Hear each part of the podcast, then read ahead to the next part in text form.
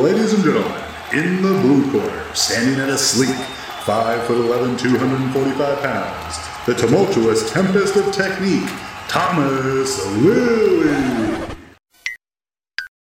And in the red corner, at a curvaceous 5 foot 11, 315 pounds, the jovial juggernaut of judgment, John Cheryl Sheridan.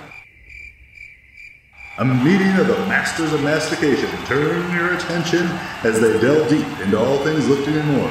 This is Peak Speak. And we're back with exciting news. Yes, we are now professional. We have a sponsor for the show, which is awesome for us, but even more awesome for you. Indeed, because who doesn't love a sweet, sweet online shopping discount code? And in this case, it's an online shopping discount code that gets you delicious coffee delivered to your doorstep. From our good friends, Prism Coffee, who are four Canberra lads who I've known for a while uh, who've all worked in and around the specialty coffee industry for some time now, and now uh, out on their own. They've got a roaster, they're roasting beans, uh, and just generally kicking ass with delicious coffee. So, John, how do the people get this amazing discount you speak of? Go to their website, which is prismcoffee.com.au. Pick from the couple of different blends and some single origins that they've got. You can get it ground, you can get it in whole beans if you prefer to grind your own. They've got all of the options. Uh, and then you use the code PEAKSPEAK in the discount bit of the shopping cart, and uh, you'll get a sneaky 10% off, and it'll rock up on your doorstep in some amount of time. I don't remember exactly what it is, but I think they express post everything, so hopefully quickly. Perfect. Amazing. And Well, that's it. Without further ado, Here's- here's, the episode enjoy. presented by Thomas Lilly and John Sheridan. Baby cry in the background, not included. I'm recording. All right. Uh, I'm recording that and I'm recording Zoom as a backup. Stop giggling. It's not I'm good. not giggling. I'm not giggling. I don't know what you're talking about. uh, just reminiscing over fantastic Prism coffee. Yes. Uh, use code PEAKSPEAK for 10% off. I've actually just had coffee and I'm now topping it up with Monster because when in doubt, you should add more caffeine to your life. I don't know how you do it. Uh, years of practice and a constant state of sleep deprivation. I often talk about the uh, the fact that I'm quite good at going to sleep to the point where I had to have a very serious discussion with my girlfriend when we first moved into each uh, to, together when she into each other. Yeah, that's right. Um, when we'd sit on a couch and not say anything to each other for two hours, and then we'd go to bed. And when I say like I'm going to bed, I've like started a clock, and inside five minutes I'm going to be asleep. Yeah. Like, clean my teeth, get my shit together. I'm in bed, out cold. The moment my head hits the pillow, she'd want to start a conversation. I'd No. be like, motherfucker. Absolutely forbidden. Oh yeah, I I ended up putting my foot down because there were a few times where we started a conversation, I engaged in it, and therefore came out of my sleep cycle. Oh, no, no, no, no, and no. then because she's unloaded, she fell straight asleep Ah. and started snoring, and then I'm sitting there going, motherfucker. Ah. yeah, it was brutal. Especially like when you when you enter that zone of awake but not awake enough to know you're awake, but not asleep enough to be asleep, and someone says something. And it feels like an eternity. It's like time stops. So you Yeah. think you've been in bed for half an hour, but you've literally been there for one minute. Yeah, And then they say something, you're like, why? yeah, yeah. It The gets worst. every time. Uh, so- Absolute worst. Yeah, I think you know a constant state of sleep deprivation and more stimulants is probably the recipe for success. What do you average sleep wise? How many hours a night do you reckon you get? Six, Six. yeah, How do you function? uh, with a lot of caffeine. uh, yeah, like I just the the nature of my times means I don't get much more than six during the week. So because I finish at the gym at eight. I'm like home by like eight thirty at the latest. You know, by the time I drag my feet out of the gym, and then I'm sort of eating dinner. Sometimes it's preparing dinner because my girlfriend's been arguing with a toddler for several hours, um, and that just means by the time I've like actually eaten and wound down, it's like 9.30, 10 o'clock, uh, and then I'm out of bed at ten to five. So do you guys do you guys still uh, have to do staff members present because of COVID No, stuff? no, no. But I I do all my training in the morning. So Hmm. I Monday, Wednesday, Friday I train at five thirty. Uh, Tuesdays and Saturdays I ride, uh, and then Thursdays I normally do some like cardio in the gym. Mm-hmm. Uh, but I, I like getting up early. I really enjoy that. I Yeah. continually do that. Uh, you know, uh, by choice. Uh, and then like Sundays I'll sleep in. So yeah, Hmm. It'd be nice to get eight hours, but I don't. Halfway through that conversation, I'm like, oh yeah, uh, John's a dad. That that's that's acceptable then. Yeah, well, as sleep as sleeping on a Sunday is like, oh, I'm awake at seven. Yeah. Uh, you know, which and I wake up feeling like fucking amazing because I've had eight hours of sleep. That's Yeah, yeah, life changing. Yes, wonderful.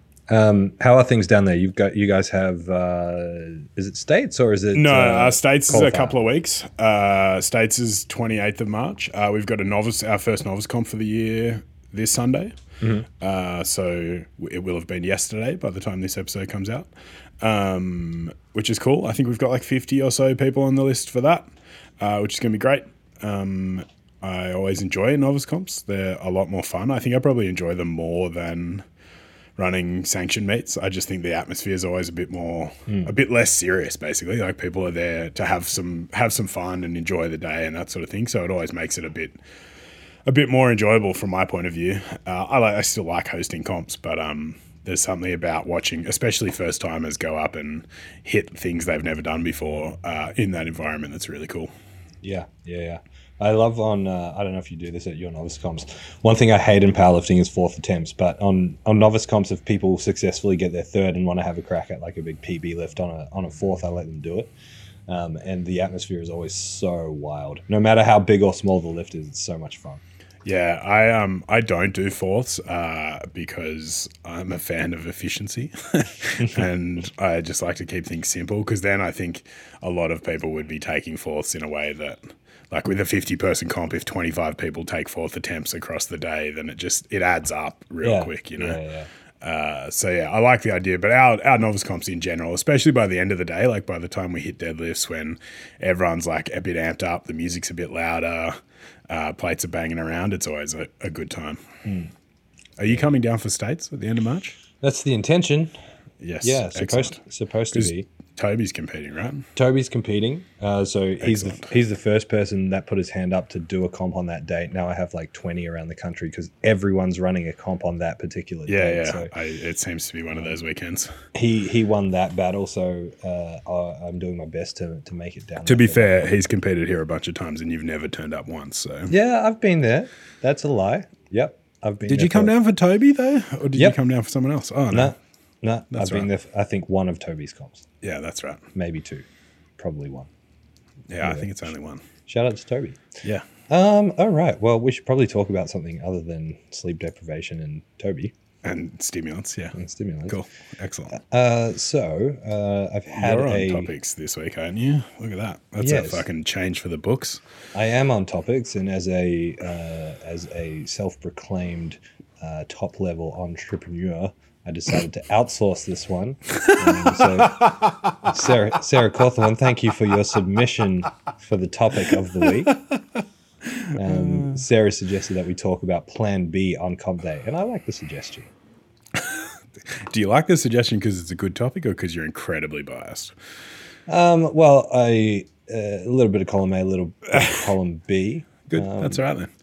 No, I think it's it's a good idea, and it's something that a lot of people don't talk about because there's this assumption that all of your perfect planning and well executed percentage based training will equate to exactly what you predict to happen on comp day, and therefore you don't have to have a plan B. Like everyone goes in, going, "This is my second attempt. This is my third attempt. I'm gonna hit PRs here. It's gonna be amazing." And I I'm yet to hit a comp of my own where I've turned up and everything's gone exactly to plan. Yeah. Uh, and yeah, I've been doing it for a while, so uh, I think it's an important discussion to have. Yeah, for sure. I th- it's becoming it's becoming more and more uh, uh, something that I'm resorting to uh, in the local circuit. Like I've, I think I've digressed, uh, not digressed, but uh, expressed on here a, a number of times some inconsistency that I've noticed with some refereeing around the place. Yeah, Um, and uh, because of that, uh, it, it makes it a little bit harder to plan for things. Um, not because the the planning process is more difficult. Um, but if there's inconsistency in the refereeing on the day, if there's an issue with refereeing on the day, or if there's an issue with your own performance on the day, you, you're gonna have to pull it together to get white lights. And, and like this is not a not a dig at any particular referees or refereeing uh, groups or anything like that. It's more about saying that sometimes things have to change uh, from what the plan is, even if uh, you even if you go out and, and do things to what you feel are comp standards, if the refs don't see the same thing, you're going to have to change how you're performing that thing and, and be able to, uh, you know, execute to the point where you don't bomb. Uh, so, you know, being willing to accept contingency plans uh, based on the fact that the, uh, the the lift being passed or failed is not in your hands, uh, by and large, is going to be important.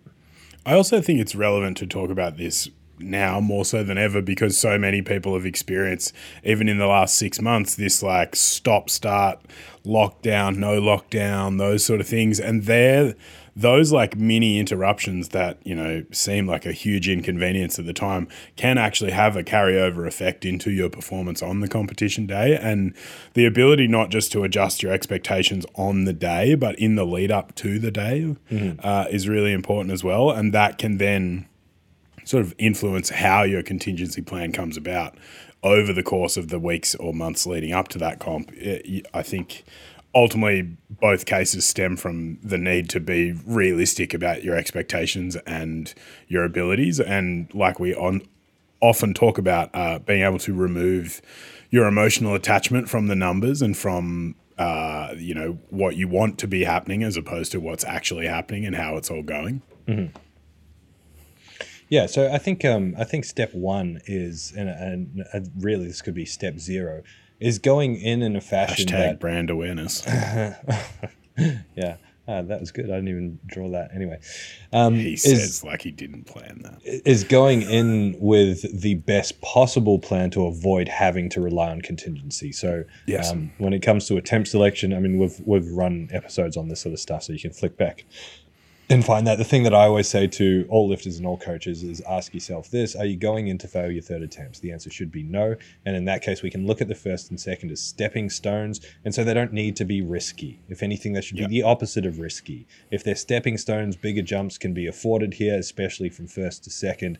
So if you go in with a first attempt that you can hit no matter the circumstances, if you have to sink it an each inch lower, it should be no problem. If you have to pause it for two seconds longer, it should be no problem. If you have to hold it at the top for another second or two, it should be no problem.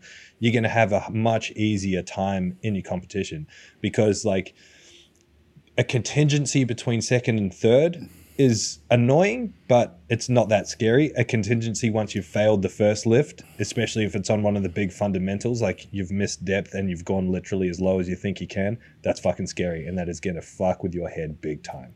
So man. go go in in uh, in confidence that you can perform the numbers of your openers to comp standards if those comp standards are, uh, you know, a, a little bit stricter than your own standards or your coach's standards.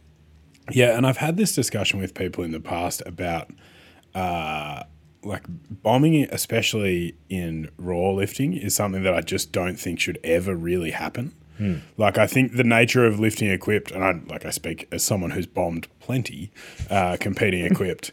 Uh, some would say I'm Australia's best bomber. Actually, that's not true. I know several people who are better at bombing than I am. Um, but for the sake of privacy, we're not gonna we're not gonna call those people out. Um, but I don't think you should ever bomb a raw comp. I think if you bomb a raw comp, you first and foremost have to look at yourself because you have at some point in that the course of action chosen an opener that is insufficient for what you needed. Uh-huh. And that could be the case of like, yeah, the judging was way stricter than you were expecting it to be. Cool. Mm. Well, you've, like you said, not picked an opener that allows you to execute it, even if the judging is super strict or, you know, beyond what should be a reasonable interpretation of the rules. Mm-hmm. Uh, but then there's factors like, oh, just like I wasn't feeling it on the day or I wasn't there or, you know, that my strength wasn't there. I got sick, all of those sort of things. Well, like, adjust your fucking openers. Like you mm-hmm. should you should be able to recognize that in the warm up process. You should be able to recognize the difference between what hundred kilos feels like in an average training session and what it feels like today. You know that that self awareness first and foremost is the thing that should be the red flag that puts you in a position where mm. you don't bomb because it just means you should drop your opener even if it's ridiculously easy, then well, that's cool. Like you said, it's a stepping stone onto what are you do- doing on that second and third lift. So I think, uh, like you said, it's it's step zero is pick the right openers so that and and be willing to adjust your openers hmm. as you go, so that you can be in a position to just be in the books. Like just fucking get a lift in the books. That's all that matters initially. The adjusting open is, is such a, a big point for both lifters and coaches. If if you have any doubt that the opener might be a concern, just drop it. Like the, the comp, uh, people, I think people forget as well, especially lifters. Experienced coaches should know this through and through, but you know, lifters that manage themselves or that are maybe le- a little bit less experienced forget that the comp is designed for them. Yes. it's, it's designed for the lifter, and th- there's all these options for the lifter. If you're doing shit in your warm ups, you've got the option to drop your opener within a particular time frame, and you're gonna know if you're doing shit. You don't have to wait till your last warm up. You know what your warm up weights feel like every week, and if they feel like shit today, no amount of comp hype and environment and backslaps is gonna make it ten times better on the platform. You're gonna perform like shit. So just swallow that up and be like, all I can do today is the absolute best that I can do. Maybe that's a little bit lower than what my expectations were, but I'm not here to exceed my and everyone else's expectations. I'm here to put up the best total possible. Yeah, Uh, exactly. If you, it, it's really easy to set yourself up to fail um, if you don't just you know listen to that voice or trust your gut in terms of uh, things aren't feeling right. Make the change, make the call, and then if it feels good on the platform, take a bigger jump. yeah, Problem exactly. solved. Yeah, that and that that's a skill that I think a lot of people can only really learn not by listening to meatheads talk into their ears while they walk their dog, but instead by fucking it up several times and recognizing it in reality. Because some people, myself included, are perhaps a little too stubborn to take that lesson from someone else and really need to to be shown what it looks like in order to actually learn that lesson. Um, and yeah, like I, uh, it's as simple as like not paying enough attention to what you're doing and things like that, like being too blasé is often the other end of the spectrum as well. I know I almost, uh, 2015 Nationals, I almost bombed in the bench, having squatted a national record and my first PR in like two years.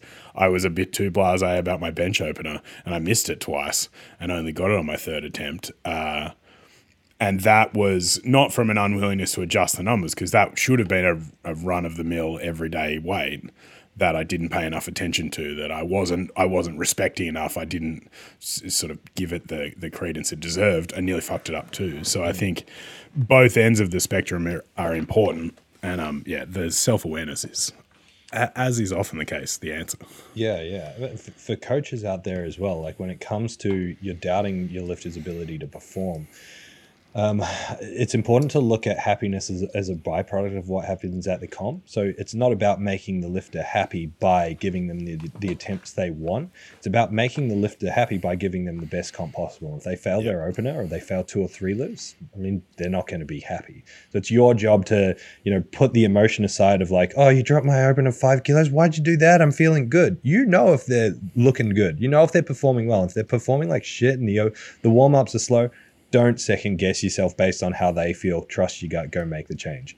Uh, and again, like you're nodding your head because you've probably experienced this where you've done it to a lifter, where you've looked at their warm up and been like, oh, they hit it so well in training a bunch of times. It's looking a bit slow. They'll be fine. Then they do their opener, and you're like, that was so close to failing. There's no way we're doing a second and third. yeah I almost made this person bomb. Yeah, yeah, exactly. I've made that mistake several times, and in in the end, the even if the compromise I have with and the way I now have that discussion because I'm more experienced, they say like, look, we, we go down a little bit in your opener because no one really gives a shit about your opener, mm. and then assuming it goes well as you think it might go well, then you'll crush it, and then we'll make a reasonable jump to a second. And what often happens is they do the opener and go, oh, that actually, while it was lighter than I intended to, wasn't as easy as I thought it was going to be. And then mm-hmm. obviously we compromise further, and it's like, okay, well, instead of this for your second, we we drop that a little bit, and and we're just more realistic about the data that's put in front of us on the day, as opposed to historical data, which is I think one of the problems with uh, training as a data source is we have this like this idea of like this is what I'm capable of, this is my max, so this is what I'm capable of at all times, which is Yeah. not how it works. Like that's the the magic of powerlifting. I think is that it happens on a day at a time, and so it's it's not this is my max. It's this is what I could do on that day under those circumstances in those conditions. And when you recognize it as that, as opposed to this is what I'm capable of at all times, then you are, I think, better able to remove some of that emotion from the scenario and just go with what's the data in front of me. for sure for sure so um, it's probably becoming clear so far but like this is where this conversation leads is that so much of this in terms of contingencies in terms of changing the flow of the day based on what's happening in front of you is around protection of mindset um, Yeah. because like the the emotion that comes with lifting on the day and receiving red lights not passing a lift um, is so easy to overwhelm, so easy to override the person's ability to focus on the task at hand and perform well. Um, uh, I try so hard to import, impart this kind of mindset on people, uh, but at the same time, I have the empathy of knowing what it's like to miss a lift, perform poorly on a lift if it's like not a uh, technicality, like you hit depth and you did the squat, but you stumbled, you lost balance or something. It's so hard not to carry that through into your next attempt. Yeah. And so, like, we have to always come back to this is like flipping that idea of training history on its head. It's like, think of your training cycle. How many lifts did you stumble on? None, but you stumbled on the comp day. This is in your head right now. But think, don't think of that one rep that fucked up. Think of the 10,000 reps that we did for the last six months to get this point that didn't fuck up. You know how to squat, go out there and squat. That's fucking easy to say as a coach when you're standing there. Yeah.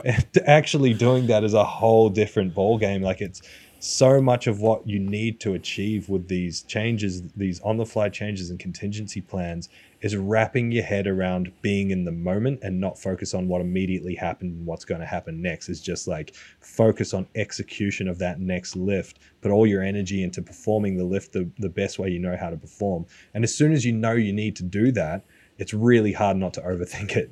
Yes. it's so hard not to overthink it. And as a coach, it's really hard in that scenario not to overcoach it. You know, like Will Crozier at Pro Raw is a great example. Like, Will knows how to squat. Anyone that knows Will knows Will knows how to fucking squat. He knows how to squat to depth. Maybe he squats on the border of depth, but that's the idea.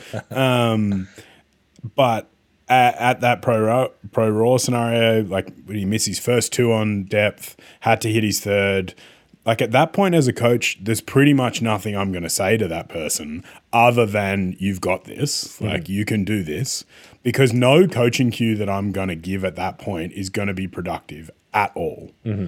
because it's it's so far removed from the time where cueing people is really productive, like in training, where we're developing these habits over the course of a whole block. But once it comes to the competition platform, I don't really want to say anything other than arbitrary noise that's shaped in the vein of encouragement. You know, mm. like you've got this, you can do this, all good, you're sweet, let's go.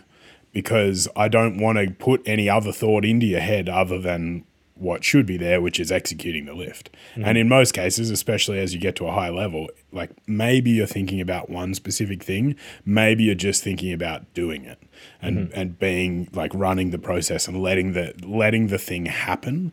And I mm-hmm. think too many coaches, especially those that are less experienced in competition day environments and having seen people have bad days, like if you're a, a relatively inexperienced coach, watching someone nearly fuck their opener up is nerve wracking. And then you get nervous. And so you want to try and help fix the situation by offering a million different things to think about or running seven different plans through, like talking out seven different plans for it instead of being able to focus on like that one thing like hey just like pay attention to this and you'll be okay. Or like hey don't pay attention to any of that. Shit happens. Let's just go back and make it better on the next one. Yeah, uh, and i think that from my own experience is just something i've developed with exposure to those shitty scenarios like hmm. I've never been more nervous in a lifting environment than I have been on the side of a platform coaching someone who's going for a win or, you know, in position to take out a, a top three spot at nationals or something like that. Way more nervous than I'll ever be for lifting hmm. myself because I know in my scenario I'm in control. Like I I am the drive in the driving seat and I'm good to go. Whereas in the coaching scenario, I'm trying to help influence the outcome, but ultimately I have very little say in what happens. And mm-hmm. the nature of the coaching relationship is often people will put the success on the competition day more on the coach than on the athlete. And I think that's really hard to deal with as well because actually, by the time you get to the competition platform, my job's pretty much done. Like it's up Yeah. to you to execute. Really, by the time you start the peak, your job's almost done. Like, yeah, pretty much. But yeah, Uh, sorry, keep going. No, and, and that I think that reflects a lot of inexperienced athletes' inability to recognize that their own performance and their own mindset and their own approach on that competi- competition day is ultimately the deciding factor. Uh, my yeah, like you said, my job's done pretty much by the time you get to a peak. Like yeah, maybe there's some number selection and massaging of training loads and stuff through that process, but beyond that, you've learned everything you can learn. You've changed every technique you possibly can. You've just now got to practice and execute to the highest of your abilities. And um, I think when you recognize as a lifter that actually from that, you know, three weeks out or whatever it is, you're pretty much in the driving seat and you've just got to do the work, mm-hmm. then you can start to recognize, okay, well, where do these scenarios come up and how am I going to address them? Is it is it the judging or is it that I did every training squat a little bit high mm. and just thought the classic it'll be there on comp day, you know, mm. like being able to be reflective after the comp and even during the comp. Like, what have I done wrong here to put me in this shitty position? How can I address that going forward? Because ultimately, even a really bad comp experience can be a really excellent learning curve. you know? yeah. Yeah. I had this discussion with a lifter the other day who's doing states, who's like got a young kid, had real terrible sleep, has been lucky to get two sessions in a week, uh, and has had like a pretty shitty comp prep and has come very close to pulling the plug on the comp a couple of times. And I've said more than once, like, man, the best thing that's going to come out of this is we know, like, we found a training structure that you can do and still make some progress. And even if you hit numbers that are at or below your previous bests, you've done it in an environment that's so much more uh, not conducive to success. And so, what that shows is that when we can clear up these other factors that you can't control, life, having a young kid, those sort of things, recognizing where powerlifting sits in your priority uh, list, then you know that the performance is there. We have the fundamentals. We've learned a lot about what works and what doesn't, and you can take that knowledge forward. I think this sort of constant need for everything to be successful and be better than it was last time can be a really negative loop to get into. for sure. I love I love that idea of just coming to one key focal point after something goes wrong, um, and it's it's the strategy that I use personally. Um, and sometimes it's to take the mind off what's what's gone wrong, and sometimes it's actually connected to what actually what might fix that issue. So Yeah. sometimes it's as simple as like, oh, okay, that person stumbled in balance because they lost their brace. Man, all I want you to focus on on this uh, next one is just set your brace and hold it. Set your brace and hold it. Because again, they're they're at comp day. They're not thinking about technique. They're just going up and down. Um, and sometimes it might just be like, okay, well, um, you did that bench and you double dipped on the chest because of some un- unforeseen reason that you've never done in your life. Maybe it's just like just squeeze the shit out of the bar. That'll fix it, Yeah, or something yeah. like. But just something to get their mind focused on. Okay, I know how to bench. Eh, That's what I'm thinking about extra, and then they just go out and execute. So, I've I have the privilege of basically every comp that Will's done, besides a couple of like little random deadlift ones along the years, since like 2014 or 15. I've I've handled him out, including that pro raw, and that's uh, the um, the the one thing about coaching those super experienced people like Will or like you've had experience with um, Nathan Jones, you know, they're in control, they know what's going on, and so much of our role on the day is just kind of quieting the noise from everyone else getting Yeah. so flustered. Yeah. Um, and when you're new to having bad days, that's really hard to tune out of. Everyone wants Yeah. to be from the from a place of love and from a place of help. Everyone wants to be super helpful and come give you all of this advice. If you've got a handler or coach, trust them, listen to them, cancel out all the noise. If you don't, still cancel out all the noise because it's probably not that helpful. Um, it's so easy to just get fixated on looking for the thing that's going to fix what went wrong. A lot of the times, what went wrong was just an accident Yeah. was was maybe like you said it maybe it was a, an error in training you didn't pause long enough you didn't hit depth enough maybe you actually have to think about going that little bit extra but most of the time it's just like you didn't wait for the call just wait for the call you know what to do just go out and execute um, but so much of it relies on you um, being stuck in the moment not thinking about the lift you just missed, focusing on the lift that you're about to do, waiting till the end of the comp, and then getting pissed off and throwing your belt away. Um, and Putting a bitchy, so passive aggressive Instagram Yeah. post about judging on the internet. Yeah. not my day. Taking a break from social insert. media. Real friends know where to find me. Fuck. Oh Fucking worst. god, it is. I love it. And- Uh, and so, I mean, like that's an important point we need to make. Like you and I both run comps, we've both refed at very high levels. Don't take it out on the fucking refs. If it, if it's a genuine poor call, I mean, it's one of the issues that we have in powerlifting federations in Australia is that most of our high level comps don't have juries.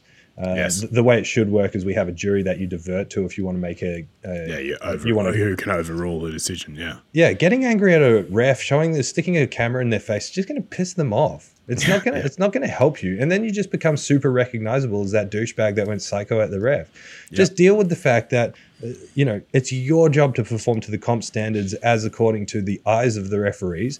Go out the back, think about what you need to do, come back and execute it, and that's your way of saying "fuck you, referee." Don't take it out on them because they're just a regular person giving up their time and their Sunday to help you out.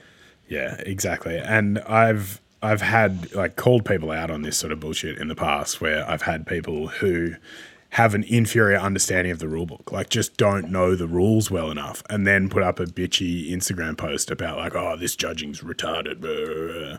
Like, well, one, what you did was not bring up the issue you had with the competition with the person running the competition, but instead you put it on the internet for other people, and generally it's going to be your circle jerk buddies who are going to be like, "Oh yeah, well it's definitely retarded," oh.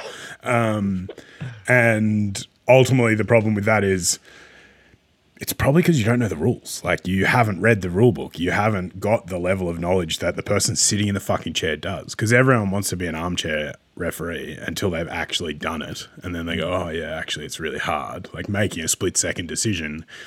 At, uh, like sitting on the big dog stage, making a decision about whether Andrei Malanichev, the greatest powerlifter in history, double bounced his bench on his chest. Like I've done that, and it's fucking complex uh, and hard because the moment you make the decision, you spend the rest of the time second guessing it. And on a stage like that, you don't want to fuck up. Uh, and so then to have people like pound on you, especially about shitty things in local meets that don't matter, you know, like an intermediate level lifter fucked something up and you had to go at the ref for it. Like maybe you're just a dick.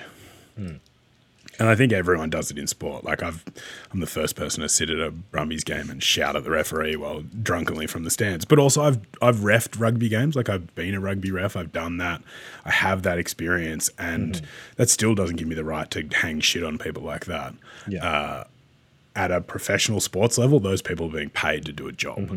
At a local powerlifting meet, that's someone who fucking loves powerlifting, who's volunteered to give up their Sunday to help you compete in a sport that ultimately no one really cares about. They want you to have a good experience. That's the whole Exactly. reason that they're there. Um, uh, so you know, coming back to this mindset thing, um, missing a lift intra uh, intra a particular lift. That's one thing to deal with. The big other thing that's going to come with this, it's easy to fuck up your entire day because you're fixated on something that you screwed up. Yeah. So maybe strength wasn't an issue. You feel great, you perform great, um, everything's fantastic, but you squatted high in training, so you missed a couple of squats, or you weren't happy with the refereeing, or whatever. You have a bad squat session, right? You miss your opener, you just scrape through in your second, you get your third, but it was high, right? So you're pissed off at the world, at the comp, at the refs because of your shitty squats. It's so easy to carry that attitude and fuck up your bench and fuck up your deadlift. Yeah. It's, it's like how many times have we seen as coaches observing at comps, as comp organizers at comps, people have totally shit days because they flip the switch of their attitude based on having a bad performance on one lift. That's a like fast track to hating the sport and getting out of it, and it's just fucking immature. Uh, And uh, like I get it, like it, it is immature because a lot of these people that react like that are immature in the sport, like they're inexperienced. It's really disappointing when you see very experienced people uh, going on like that, and it does happen. So, Yeah. like again, it's so difficult to put this into action. It's so easy for us to sit here and say this, but you have to stay in the moment. You have to leave the squat session behind you, the bench session behind you, accept that it's gone, it's done. You've done the best that you can. Now it's just focusing on executing uh, deadlifts. And for me, as a coach that's coached at a very high level, this is even more difficult if the lifter knows they needed that squat to break the record to Yeah. win the comp. If they've checked out emotionally because they only came for first place and now they know it's out of reach, it's really easy to to um, write off the day and come fifth when they could have come second. Like it's it's really important that you remember, like you said, this is a learning opportunity. This is an opportunity to test your resilience, to get better at the sport, because this will happen again. There'll be times where things don't go to plan, and it's up to you to scrape through, put together your mental resources to bring a good performance to the table. And the more you just uh, you know reinforce the idea of I haven't had a good time, therefore I'm going to throw it all away. uh, The the more you're going to become the opposite of resilient in this case. And the thing about powerlifting that I think is interesting on that front is like I've I've played enough rugby and enough rugby for bad rugby teams uh, to go into comps knowing we're going to lose. Like you can be as upbeat and positive as you want, but you know you're going into that comp to be beat, that uh, game to be beaten by 40 points. It's an unpleasant feeling, and I've done it a lot in powerlifting, you can go into a comp, have finished your squats, like you said, and know you're going to lose. Like, no, you're not there to get the thing that you wanted.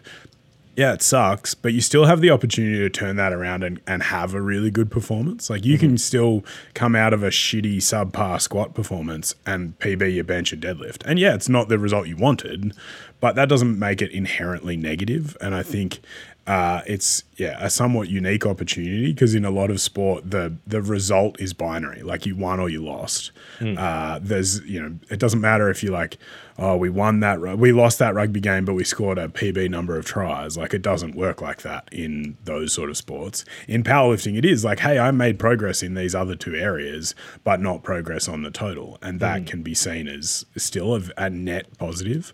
Um, but I think, like you said, it's really easy to fall into that trap of being like, ah, well, f- that sucks. Let's just fucking go to the pub. Uh, and I like I know that because I've done it. I, as someone who spent a lot of time uh, pursuing nothing other than squatting really heavy.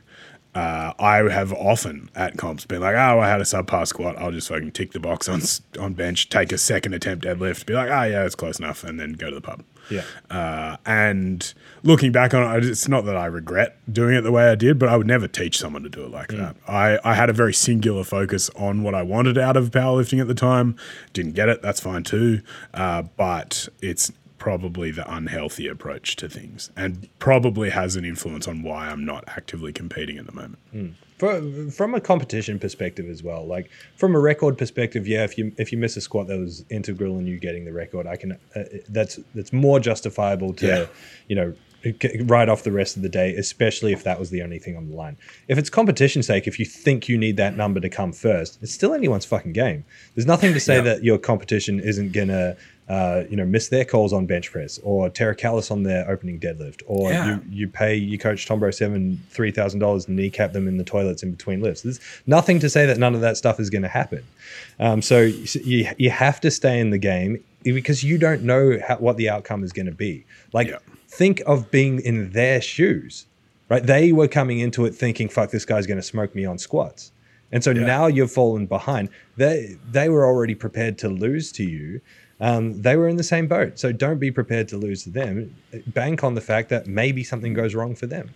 And I've watched people at national level meets, like winning by hundreds of kilos, make a really dumb rookie mistake and then lose. You know, like go from I'm 150 kilos on the total ahead to I bombed or I lost by 100 kilos because I fucked up. It, it- like powerlifting, anything really can happen because of the nature of the sport. And I think, yeah, being able to hold on to, okay, well, that didn't go to plan, but put it behind me, move on to the next thing is important. Yeah, I mean, we saw it big time at Nationals 2019. Triple crown on the line, poor decision in deadlift, saw the person going for it, bomb. Yeah, yeah, and exactly. It didn't, it, they were miles ahead. They were definitely going to win. Yep. Um, and whether it was like an egotistical thing, a, a focus on a, a, a total goal or something like that, it's like sometimes the priority of what's in front of you can overshadow what the reality of what you can achieve on that day. Um, and it's really important to uh, see things from a bunch of angles. And I guess like one of the big things that's coming from this coaching, uh, this this conversation is having a handler or a coach to be that objective third party is going to be important. because lifts that feel real heavy might move real fast. Lifts that uh, move real good might actually move like shit, and you need to be brought down a level to what you know. Having that objective third party to to guide you, it's so weird for me personally. Like as a lifter in the gym, I never need to seek validation for the number that I'm going to attempt. Um, part of that is because I know nothing's on the line if I fail it. Uh, and part of that is just experience. I, I'm pretty confident in what I'm able to achieve. But I don't trust myself on comp day. I, I never have had a dedicated handler, but I've normally at a comp with a bunch of my people that Yeah, I'm yeah. willing to be like, you know, what do you think? Should I go for this number or should I go for that number? Yeah. Um, you helped me out at that GPC comp after my surgeries. Like, I, Yeah, yeah. I always want to divert to someone to be like, do you think this is realistic? Um, Yeah. Because uh, even if you don't know my lifting, uh, part of it for me is like, I already know what I want to do and I need validation for it. Yes. Um, and if I don't get that validation in a negative, like I want to do 320 and you're like, "Ah, I think you should do 315, I'll go 315. Yeah. Yeah, see, I'm I actually think I'm the opposite. I um I'm like you in training. Like I by the time I've squatted 100, I can tell you within 10 kilos of what I'm going to squat today. Like I, I just I know what it feels like on a good day. I know what it feels like on a bad day. And then in competition, I I'm like I probably err on the conservative side anyway, but I think I'm uh, aware enough of my own capabilities that you can pretty much never convince me that you know it better than I do. Like if you're like, oh, I take 220, not 210, like I'm I'm immediately gonna be like, no, I think 210 is actually the reasonable option here. Because then as soon as you, uh, I feel like personally, as soon as I've deflected that to someone else, then the ball's not in my court anymore. Like I Yeah. didn't make that commitment, and so I find the getting up for it a bit harder because it's I feel like I'm less bought into it, uh, which is like I think an interesting just like personality trait more than it is some trainable thing. Uh, but I think from from my own perspective, I've always been very good at knowing, like you, what I'm capable of Yeah. how much more I have in the tank despite what it looks like or because of what it looks like. Uh, and I think maybe that means I haven't pushed the limits, but I think I probably have. Like I've missed enough attempts to know that I'm pretty close on most cases. So I think, um, yeah, I don't know that it's a skill you can train. I was going to say, yeah, that you just bragged about how many comps you bombed and then you're like, no, I can pick my own numbers. Yeah, yeah, those." oh, I, I can. I just I'm not always very good at it. Actually, I want to I want to change what I said because I don't need people's validation. I no, I understand what I was trying to say now. It's more for, for me. It's more like it's more like flipping a coin. You know, like Yeah. when you're like, do I want this or do I want that? And you flip a coin. You don't care about heads or tails. You just know that once you flip the coin, you know what you want. You've made the It's- decision, yeah. So it's like, oh, look at this video. Do you think this number's all right? And as soon as I say, is this number all right? I don't give a, give a fuck what you say. I've already Yeah, made up my mind as to Yeah, what's yeah, going exactly. Uh, yeah, it's it's interesting. I think that's as a coach, that's something that I try to foster in people as they become more experienced. Like early on, for, you know, I've got a handful of people doing their first or second comp on the weekend. I'm pretty much going to pick all their numbers. Yeah. They're not going to get a lot of say in it. We've had discussions about like this is what we're going to open at, this is what your second attempt is, here's the window that we're going to hit your third in. It's pretty well set in stone. The only real flexibility is going to be on the third. Like, did you crush your second uh, horrifically, or did you like really barely only make it? Uh, and then we adjust accordingly. Then you know, fast forward to states in a few weeks where I've got some more experienced people. It's like, okay, the first question I ask is, what do you want to do? Okay, here's my opinion on that. Here's where I think we should go.